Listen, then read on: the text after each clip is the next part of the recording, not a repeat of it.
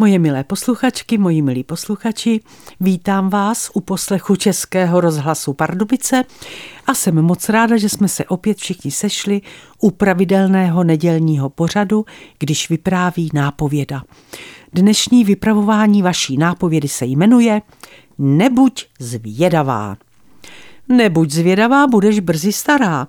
Mockrát jsme tohle slyšeli, mám pravdu, moji milí posluchači, a stejně jsme neposlechli. Já osobně jsem zvědavá od malička, ale že bych nějak extra, rychle, stárla, se říct nedá. Nedávno jsem šla s naším baxíkem z večerní procházky a kousek od našeho domu stál mladík. Když začal volat slečno, slečno, neotočila jsem se, proč také? Ale on ke mně došel a když jsem hledala klíče, řekl, prosím vás, slečno, mohla byste mi odemknout? Radostně jsem se na něho otočila. Mladý muži, za to, že jste mi řekl slečno, vám odemknu ráda. Jsem padesátý ročník. Se zájmem si mě prohlédl a uznale pokýval hlavou. Ale vypadáte na třicet. Hrdě jsem se narovnala. Které dveře chcete ještě odemknout? Oba jsme se rozesmáli, on vešel do domu a já odtančila s Baxíkem. Ale vraťme se ke zvědavosti. Zvědavá jsem celoživotně. Ale protože podle tohoto mladého muže jsem třicítka a stáří mě zatím moc nedohání, nazvala bych svou zvědavost spíše zvídavostí. Vzpomínám si, jak mě zajímaly domy v Kolíně a kdo v nich bydlí. Možná i proto jsem na začátku 80. let pracovala několik měsíců jako externí pojišťovací agent. Pojišťovala jsem čerstvě narozené děti a měla jsem úspěch. Pracovala jsem jako nápověda v Kolínském divadle, takže mé přemlouvání začalo povídáním o hercích a brzy končilo podpisem smlouvy.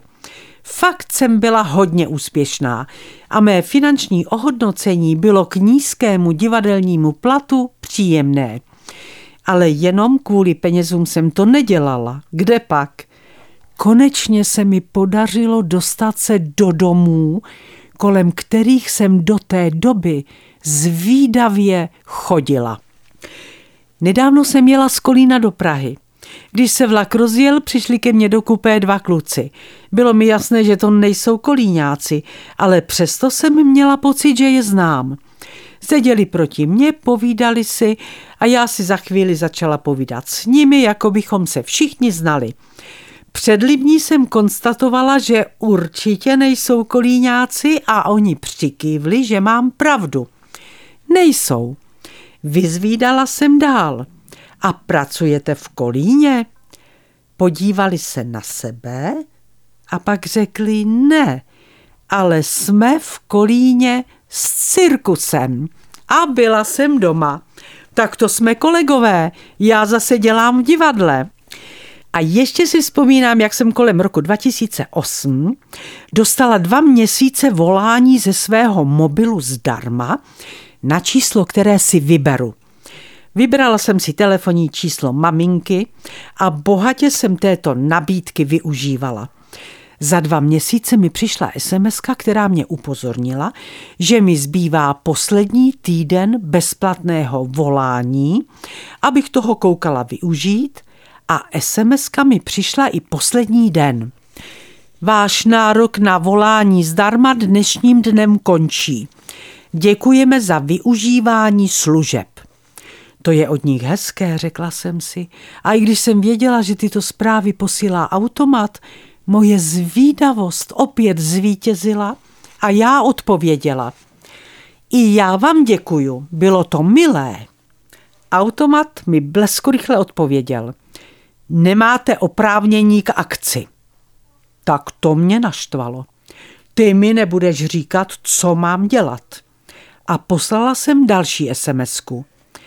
Nepotřebuju oprávnění k akci. Proč bych nemohla poděkovat? I na to znal milý automat odpověď. Neznáme klíčové slovo nepotřebuju.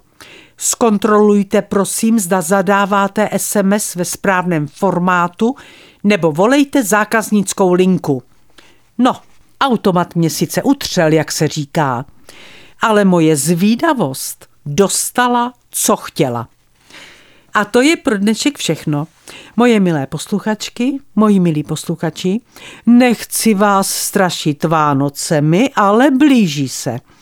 Při nejmenším byste si měli například objednat cukroví, pokud doma nepečete, nebo koupit vánoční balící papír a vánoční ubrousky.